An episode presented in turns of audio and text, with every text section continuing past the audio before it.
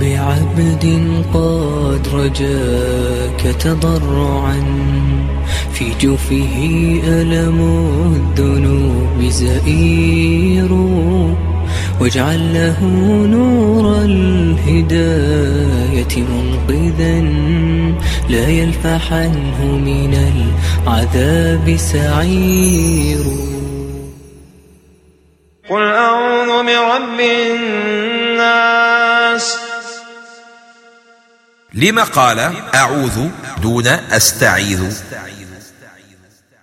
السين والتاء دالة على الطلب فقوله أستعيذ بالله أي أطلب العياذ به. أما من قال أعوذ بالله فقد امتثل بالفعل لما طلب منه لأن الله طلب منه الاعتصام والالتجاء إليه. فرق بين نفس الاعتصام والالتجاء وبين طلب ذلك. فالأول مخبر عن حاله وعياذه بربه وخبره يتضمن سؤاله وطلبه أن يعيذه. والثاني طالب سائل من ربه أن يعيذه كأنه يقول أطلب منك أن تعيذني. فحال الأول أكمل ذكره الإمام ابن القيم. بدأ برب الناس وقدم الربوبية على غيرها لعمومها وشمولها لكل الخلق وأخر صفة الألوهية لاختصاصها بمن عبده ووحده فحسب.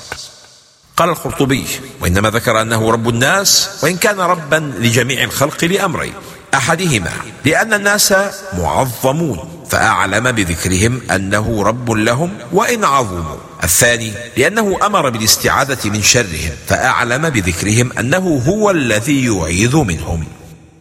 مناسبة هذه الإضافات الثلاثة للاستعاذة هي تقوية قلب العبد في مواجهة أعداء أعدائه وأشدهم ضررا وأبلغهم كيدا وهو الشيطان الرجيم.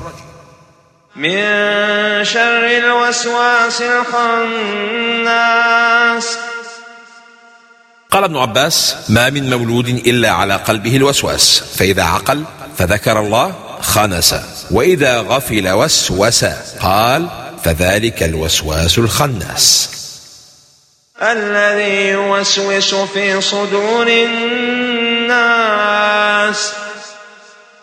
قال ابن تيمية فالذي يوسوس في صدور الناس نفوسهم وشياطين الجن وشياطين الإنس والوسواس الخناس يتناول وسوسة الجنة ووسوسة الإنس وإلا أي معنى للاستعاذة من وسوسة الجن فقط؟ مع أن وسوسة نفسه وشياطين الإنس هي مما تضره وقد تكون أضر عليه من وسوسة الجن.